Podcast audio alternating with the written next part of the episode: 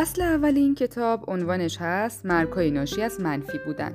به نظر من مهمترین و جالبترین بخش این کتاب همین فصل یکشه چون یه داستان جالبی رو تعریف کرده در مورد زندانیانی آمریکایی که چه کارهایی سربازان کره شمالی روشون انجام می‌دادند که اینا به شدت تلفات زیادی داشتن و میزان مرگ و میر تو اینا خیلی زیاد بوده.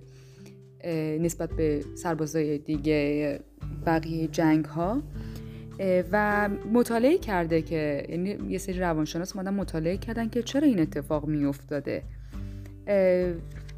این قسمت از کتاب رو می‌خونم. اولش اتفاقاتی که افتاده و بعد کارهایی رو که سربازای کره شمالی انجام می‌دادن و می‌خونم که چطور سطل این سربازها رو خالی می‌کردن که همیشه هم نمی‌تونه این خالی کردن سطل به روش هایی که ما فکر می‌کنیم باشه. یعنی لزوما خشونت اون چیزی که شاید اول به ذهن ما می‌رسه شاید این نباشه.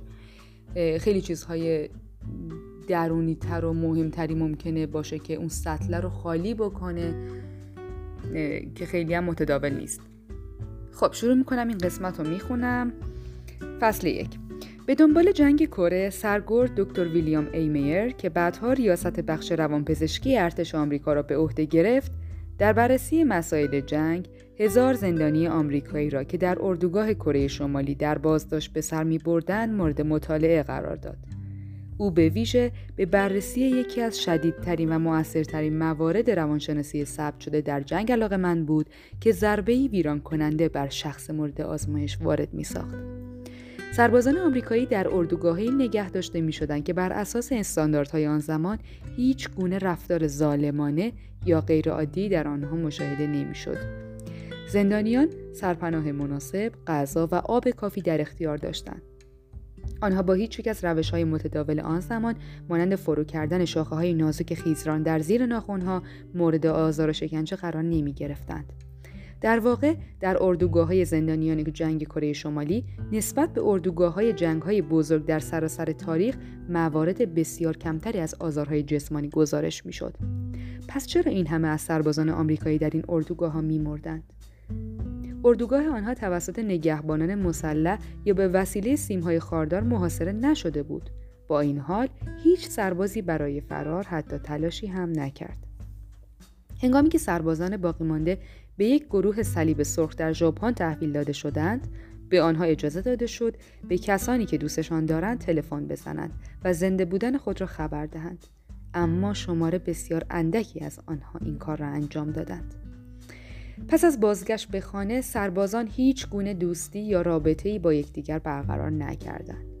به نظر میر هر یک از این مردان از نظر روانی در سلولی انفرادی بدون فولاد و بوتون زندانی بودند. میر بیماری جدیدی را در میان این زندانیان کشف کرده بود. بیماری ناامیدی شدید.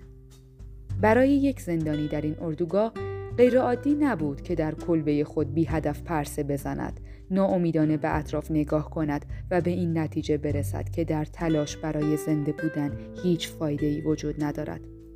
پس بهتر بود به گوشه پناه ببرد، بنشیند، پتویی روی سرش بکشد و در کمتر از چند روز بمیرد.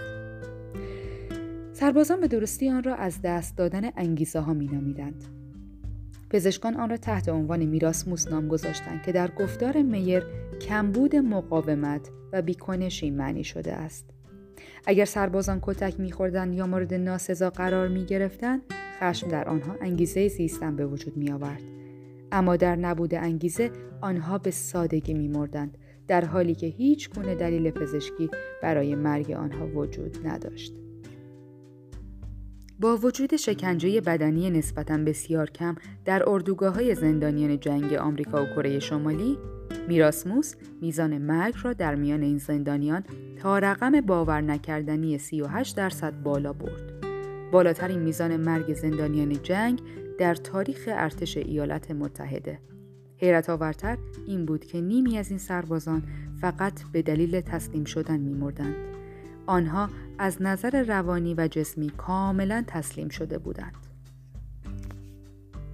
خب. تا اینجا توضیح داده بود که روانشناسی به اسم میر اومده بود بررسی کرده بود که چرا این سربازا با اینکه هیچ شکنجه خاصی ندیده بودن ولی تا این حد تلفاتشون بالا بود و امید به زندگیشون پایین بود بعد تو قسمت بعدی به این اشاره می‌کنه که این سلاحی که سربازای کره شمالی به کار برده بودن تا, تا این حد انگیزه این سربازا رو بیارن پایین و سطلشون رو خالی کنن چی بود؟